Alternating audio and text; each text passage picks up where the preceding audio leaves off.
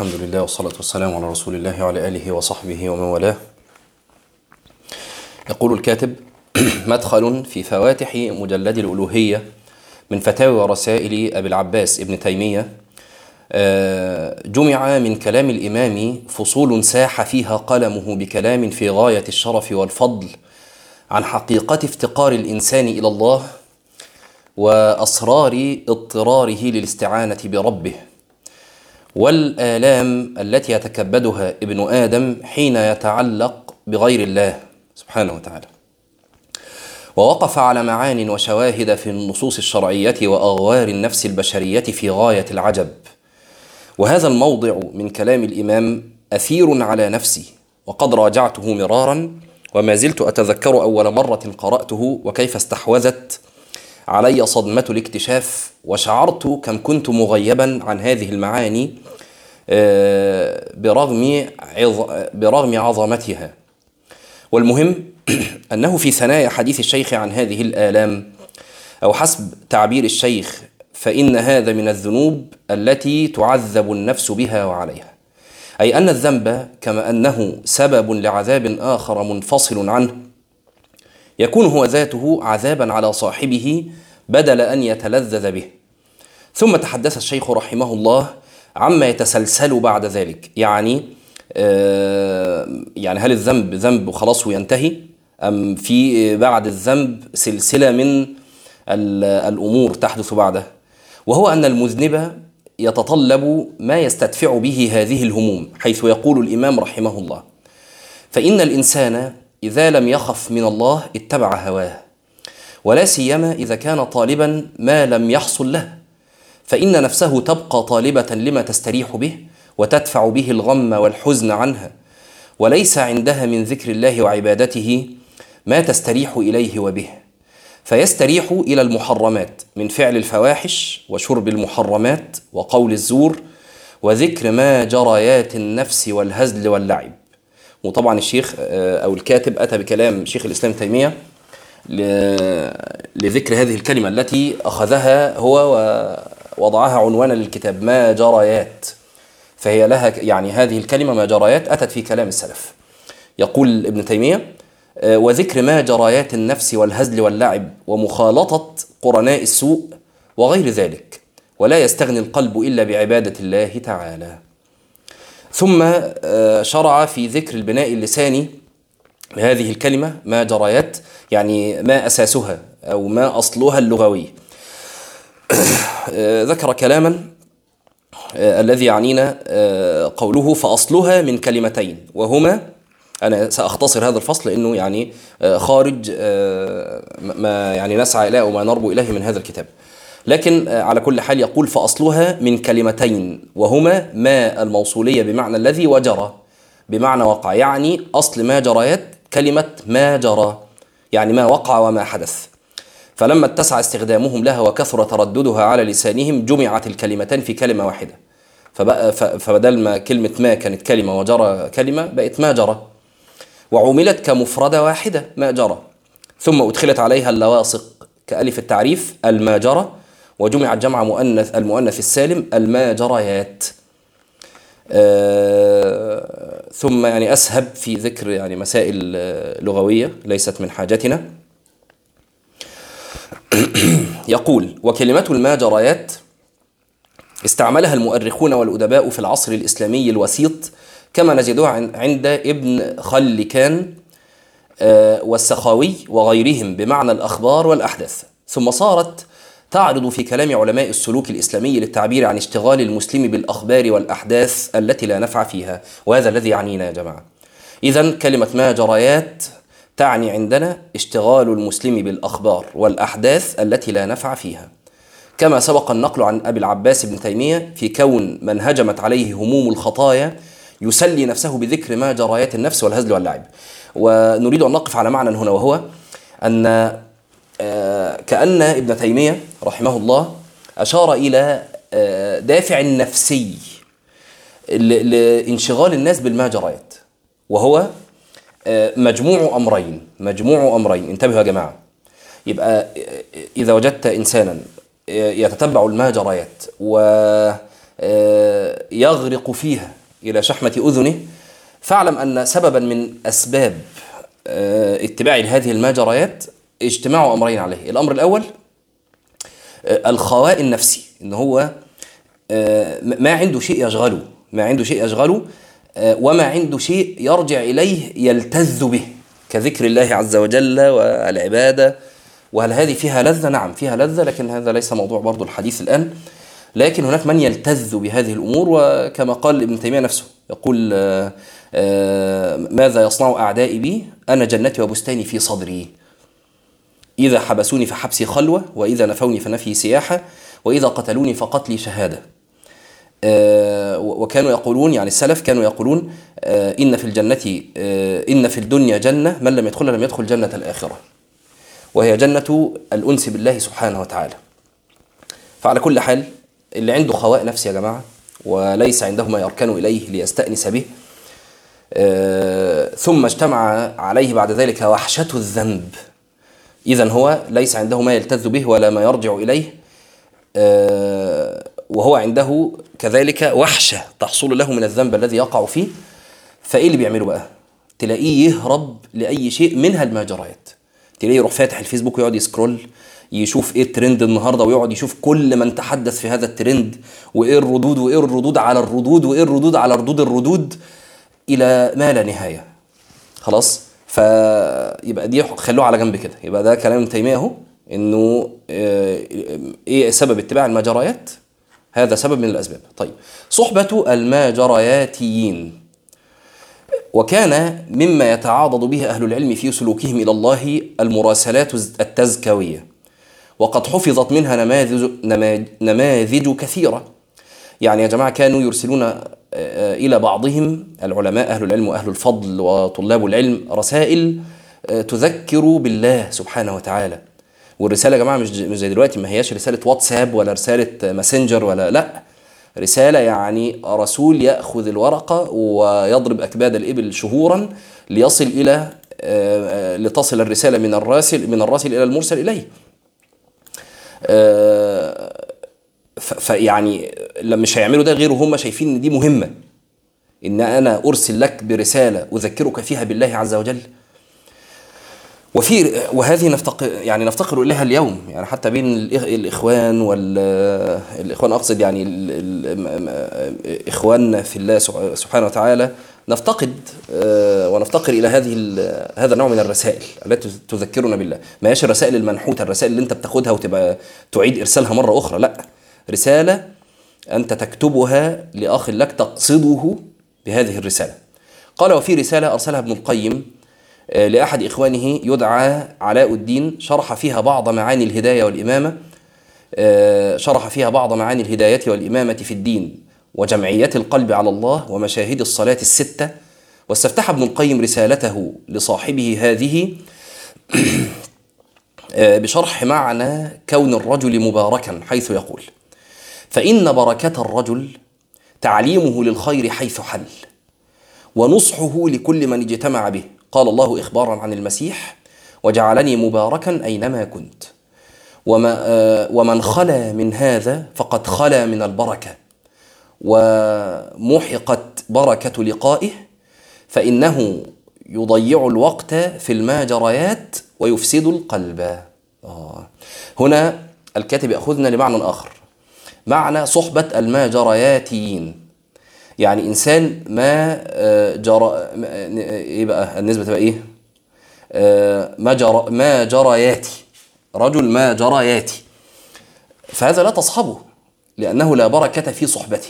ليه؟ فإنه يضيع الوقت في الماجريات ويفسد القلب. كل ما تقعد معاه يقول لك ما شفتش آخر الأخبار ما شفتش أخبار فلان أخبار علان أخبار ال- الاقتصاد أخبار الحرب أخبار يرصد ابن القيم هنا حالة الشخص الذي إذا اجتمعت به أخذ يحدثك عن الماجريات والأخبار والأحداث التي لا تنفع. وطبعا من نافلة القول إن إحنا آه، نقول إن زمان كان ال ال ال الاجتماع واللقاء آه، لقاء جسدي. يعني لابد إن أنا ألقاك أو أجتمع بك يعني إن أنا أتحرك من مكاني لأصل إليك وأجتمع بك. يجمعنا مكان واحد. الآن هناك حتى اللقاء الإيه؟ ال- الافتراضي.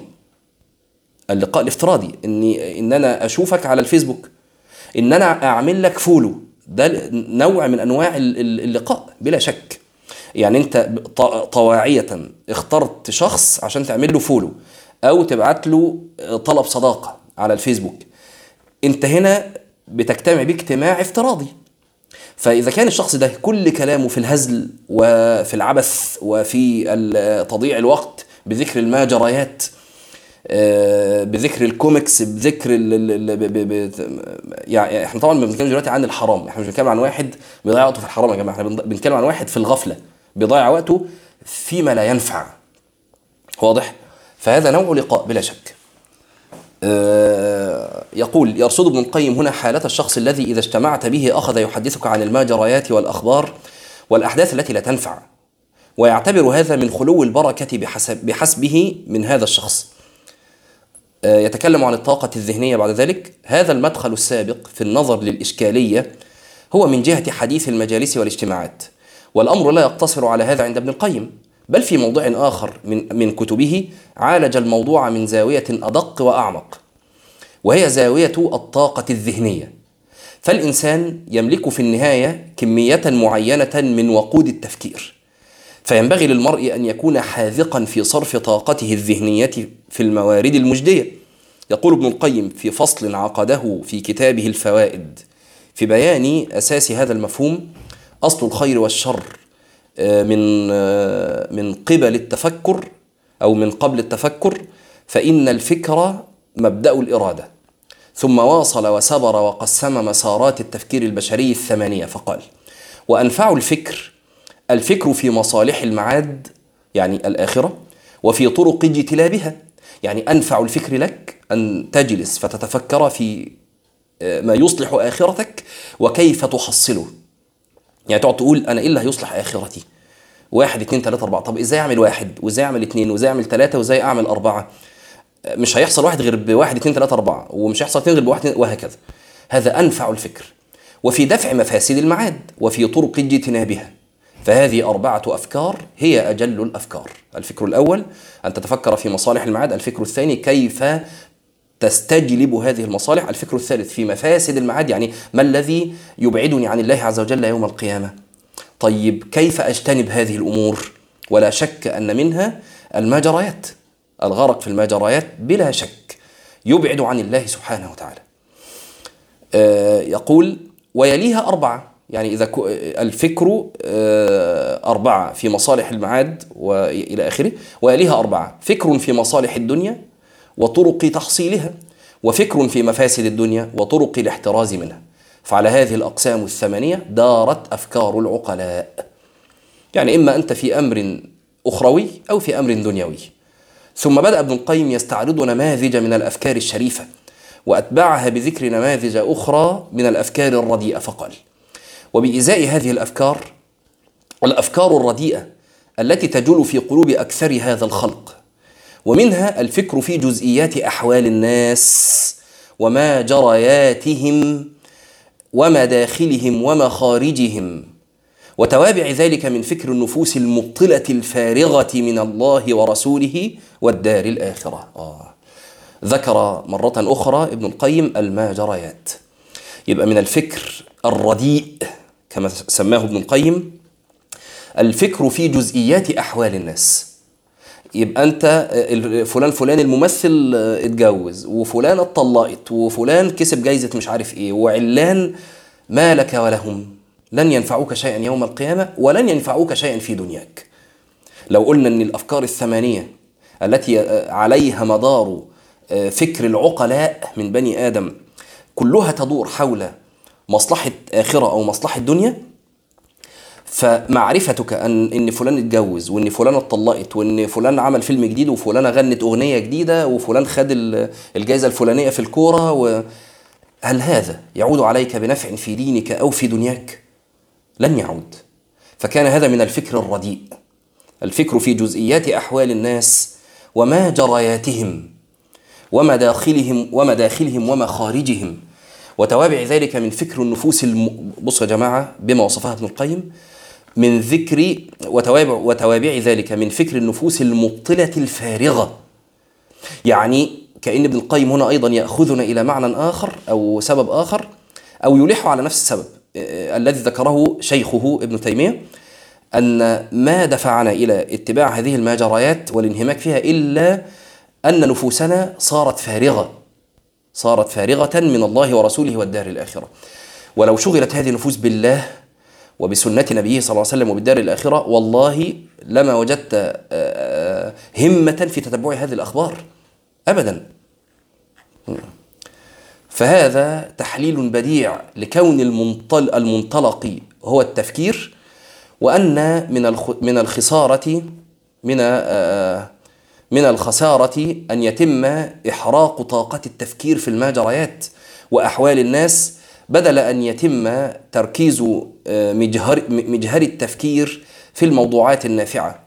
فليس الإشكال أن تقضي أن تقضى الاجتماعات بذكر المجريات بل يرى ابن القيم أنه حتى في خلوات المرء بنفسه يجب ألا يستهلك طاقته الذهنية في التفكير في, في التفكير في هذه الحكايات والأحداث الجزئية العابرة بل يستعملها استعمالا منظما في الأهداف الفاضلة الكبرى. خلونا نقف مع لفظة هنا يا جماعة. لفظة قالها, قالها ابن القيم وهي آه، قوله والأحداث الجزئية العابرة. لفظة العابرة دي مهمة جدا يا جماعة. وأنا أسألكم الآن. أسأل كل واحد طبعا لا أريد جوابا لكن أنت جاوب نفسك. لو قلت لك النهارده إحنا آه، بالتاريخ الميلادي يوم 23 من أسبوع مش مش هرجع أكتر من كده من أسبوع بالظبط من سبعة أيام يعني اطرح 23 ناقص 7 إيه هو الماجرى أو بلغة العصر؟ إيه هو الترند اللي كان حديث السوشيال ميديا واللي أنت بنفسك تتبعت جزئيات جزئياته؟ بل وربما وربما ادليت بدلوك فيه. لو قلت لك النهارده قول لي إيه هو الترند اللي كان من أسبوع. معظم الناس لو ما قلناش أكتر من 90% كمان من الناس مش هيتذكر الترند ده. هو حدث عابر. أخذ صخب وقت حدوثه ثم مات. طيب خلينا أسألك سؤال تاني.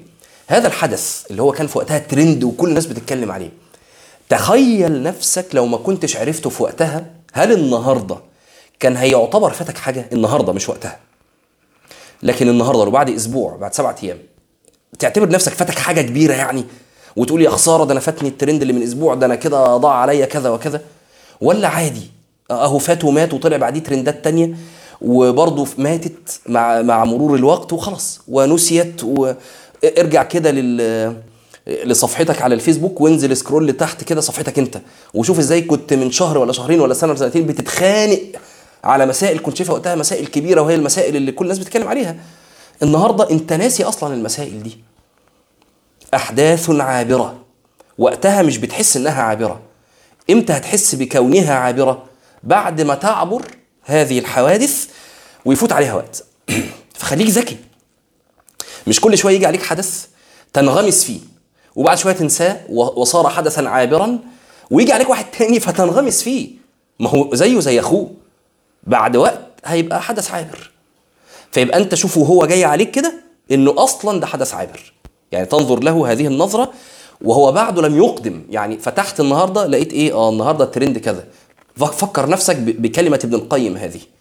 الأحداث الجزئية العابرة. قل لنفسك حدث عابر. فاقفل لا تشارك ولا تشوف اللي بيتقال ولا تدخل في المطحنة دي الدائرة المفرغة التي لا نهاية لها. بل يستعملها استعمالا منظما في الأهداف الفاضلة الكبرى هذه الهمة التي أو هذه الطاقة النفسية. أهل الكمالات. يقول هذه الرصديات السابقة. هذه الرصديات السابقة آه، التي ذكرها الإمامان ابن تيمية وابن القيم تدور حول شريحة أضاعت وقتها في الماجريات سواء لتسلية النفس عن حزن الخطايا يبقى ده أول سبب هو أو في ثرثرة المجالس ثاني سبب أو آه في كلمة معلش يا جماعة ابن القيم برضو كان قالها قال آه، أو يعني الكاتب بيقول إن ابن ابن القيم مش بس بقى قال إن المجرى دي بتكون في الاجتماعات لا بل يرى ابن القيم أنه حتى في خلوات المرء بنفسه. يجب الا يستهلك طاقته الذهنية في التفكير في هذه الحكايات. طبعا الخلوة هنا آه، يقصد بها الخلوة آه، الحسية والخلوة الافتراضية كذلك. يعني ابن القيم طبعا ما كانش فيه على أيامه خلوة افتراضية. لكن إحنا أنت ممكن تبقى قاعد لوحدك صحيح لكن آه، جوه الفيسبوك جوه ال- الانستجرام جوه اليوتيوب. آه، لا ده انت كده مش في خلوة. انت كده مش في خلوة لأن انت كده انت في اجتماع في اجتماعات افتراضية. إمتى الخلوة بقى؟ الخلوة لما تكون مع خلاص قفلت كل ما تملك من أجهزة وقاعد مع نفسك. تلاقي نفسك برضه عمال تفكر في الترند ده أنا هقول فيه إيه؟ آه، أو آه، لو واحد آه، وجه لك حاجة في الترند ده طب أنا هرد عليه إزاي؟ خلاص؟ فهذا إهدار لطاقاتك النفسية والبدنية و كما قال ابن القيم. أهل الكمالات هذه الرصديات السابقة التي ذكرها الإمامان ابن تيمية وابن القيم تدور حول شريحة أضاعت وقتها في المهجريات سواء لتسلية النفس عن حزن الخطايا كما ذكر ابن تيمية أو في ثرثرة المجالس كما ذكر ابن القيم أو آه، تبذير آه، أو في تبذير طاقات التفكير. وفي رصد آخر يقتنص ابن القيم الوجه المقابل من المشهد وهو الشريحة التي تعلقت بالمعالي وكيف تعاملت مع الماجريات. ففي كتابه مدارج السالكين تعرض ابن القيم لشرح منزلة السر وذكر الأخفياء الذين جاءت فيهم النصوص. آه، كالذي رواه مسلم عن سعد بن أبي وقاص أن النبي صلى الله عليه وسلم قال إن الله يحب العبد التقي الغني الخفي. فأسعد به من عبد يحبه الله عز وجل. آه، فكان من وصف هذا العبد أنه خفي. وكان من جملة ما ذكر من خصائصهم وأحوالهم أن قال والكلام لابن القيم أهل هذه الطبقة أثقل شيء عليهم انتبهوا يا جماعة لهذا الكلام كلام خطير. أهل هذه الطبقة طبقة السر هؤلاء الأخفياء الأتقياء الذين يحبهم الله عز وجل. أهل هذه الطبقة أثقل شيء عليهم البحث عن ما جريات الناس وطلب تعرف أحوالهم وأثقل ما على قلوبهم سماعها. يبقى هم لا يبحثون عنها ولو قيلت أمامهم دون بحث منهم ثقل على قلوبهم وعلى مسامعهم أن يستمعوا إليها أصلا. فهم مشغولون عنها بشأنهم. فإذا اشتغلوا بما لا يعنيهم منها فاتهم ما هو أعظم عناية لهم. وإذا عد غيرهم الاشتغال بذلك وسماعه من باب الظرف و- من باب الظرف والأدب وستر الأحوال كان هذا من خدع النفوس وتلبيسها. آه يعني اللي قاعدين على الفيسبوك دول ليل نهار هم شايفين إن ده من باب الظرف تضييع الأوقات الت- التسلية. قال ابن القيم هذا من خدع النفوس وتلبيسها. فإنه يحط الهمم العالية من أوجها إلى حضيضها. وكم لاحظ بعضنا هذا في نفسه. أنا مش مش بقول في اللي حواليك. بعد ما كنت صاحب همة سواء في أمور دينية أو في أمور دنيوية كيف ضاعت همتك؟ وبقيت من أول ما تصحى لا لا شغل لك إلا إنك بتقلب في الفيسبوك. وربما يعز عليه أن يحصل همة أخرى يصعد بها إلى موضعه الذي كان فيه. ولا حول ولا قوة إلا بالله. فأهل الهمم والفطن فأهل الهمم والفطن الثاقبة لا يفتحون من آذانهم وقلوبهم طريقا إلى ذلك. انتبهوا يا جماعة. أهل الهمم والفطن الثاقبة. خلي بالكم هو ممكن يبقى من أهل الهمم لكن لا فطنة له. فلذلك يضحك عليه. لكن لابد أن يكون من هم الهمم وأهل الفطن كذلك. هو فطن لمداخل الشيطان وفطن لخطوات الشيطان. وكيف أن الشيطان لا ييأس؟ يأتيك خطوة فخطوة. فيبقى من الأول بيقفل الباب ده من الأول. فأهل الهمم والفطن الثاقبه لا يفتحون من آذانهم وقلوبهم طريقا إلى ذلك إلا ما تقاضاه الأمر وكانت مصلحته أرجح وما عداه فبطالة وحط مرتبة.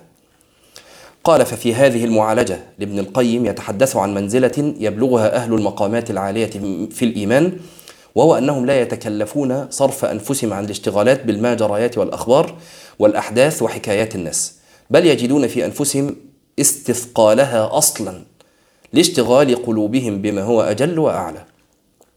كما يشير ابن القيم إلى شيء من الحيل النفسية التي تداهم المؤمن في سيره إلى الله وهو أنه قد يأتيه من يزين له الاشتغال بالماجريات والأحداث والأخبار من باب الظرف والأدب والتلطف للناس وستر الأحوال الإيمانية وإخفائها عنهم. يعني يقول لك عشان ما تبقاش مرائي ادخل الفيسبوك واقعد على الفيسبوك زيهم عشان ما تبقاش مرائي.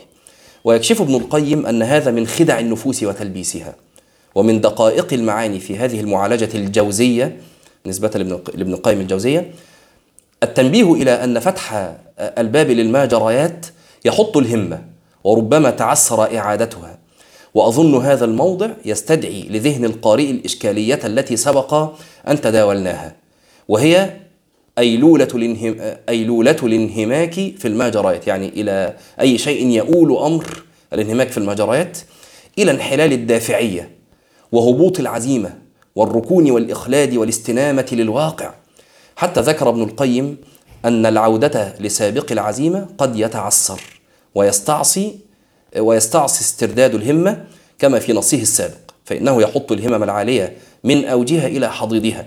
وربما يعز عليه أن يحصل همة أخرى يصعد بها إلى موضعه الذي كان فيه. آه نقف هنا. آه ونقرأ دقائق في آه التوهم. يقول آه الحارث المحاسبي رحمه الله فبين ملائكة السماء الدنيا على حافتها إذ انحضروا محشورين إلى الأرض للعرض والحساب. وانحضروا من حافتيها بعظم أجسامهم وأخطارهم وعلو أصواتهم بتقديس الملك الأعلى سبحانه وتعالى الذي أنزلهم محشورين إلى الأرض بالذلة والمسكنة للعرض عليه والسؤال بين يديه. فتوهم تحضرهم من السحاب بعظيم أخطارهم وكبير أجسامهم وهول أصواتهم وشدة فرقهم منكسين لذل العرض على الله عز وجل.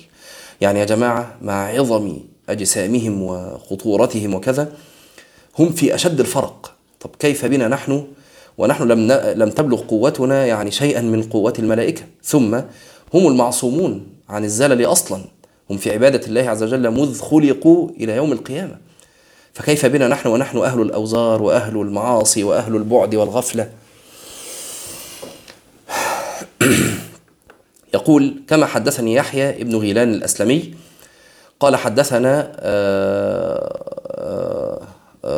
رشدين أو رشدين يعني مش عارف ابن سعيد عن أبي السمح عن أبي قبيل أو قبيل عن عبد الله بن عمرو بن العاص عن النبي صلى الله عليه وسلم أنه قال لله ملك ما بين مواقي عينيه إلى آخر شفره مسيرة مئة, مسيرة مئة عام فيعني فكيف بعظيم خلق هذا الملك الملك؟ وحدثني يحيى بن غيلان قال حدثنا رشدين أو رشدين ابن سعيد عن ابن عباس بن ميمون اللخمي عن أبي قبيل عن عبد الله ابن عمرو بن العاص عن النبي صلى الله عليه وسلم أنه قال لله عز وجل ملك ما بين شفري عينيه مئة عام. يقول فيا فزعك وقد فزع الخلائق مخافة أن يكونوا أمروا بهم. يعني هؤلاء الملائكة يعني أنت أنت شايف دلوقتي ملائكة نازلة بهذه الخلقة العظيمة فأنت مرعوب لأحسن تكون الملائكة دي نازلة لك أنت. مأمورة بك أن يكونوا أمروا بهم ومسألتهم إياهم.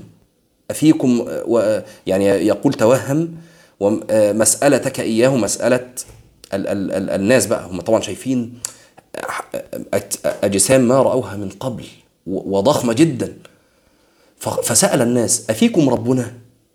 ما هم إحنا الناس ما رأت الله سبحانه وتعالى. يعني من عظم من عظم خلق هؤلاء الملائكة فكأن الناس توهموا أن أن يكون الله عز وجل فيهم سبحانه وتعالى وجل وتقدس. أفيكم ربنا؟ ففزع الملائكة من سؤالهم إجلالا لمليكهم أن يكون فيهم. ف... فنادوا بأصواتهم تنزيها لما توهمه أهل الأرض. سبحان ربنا ليس هو بيننا فهو آت. حتى أخذوا مصافهم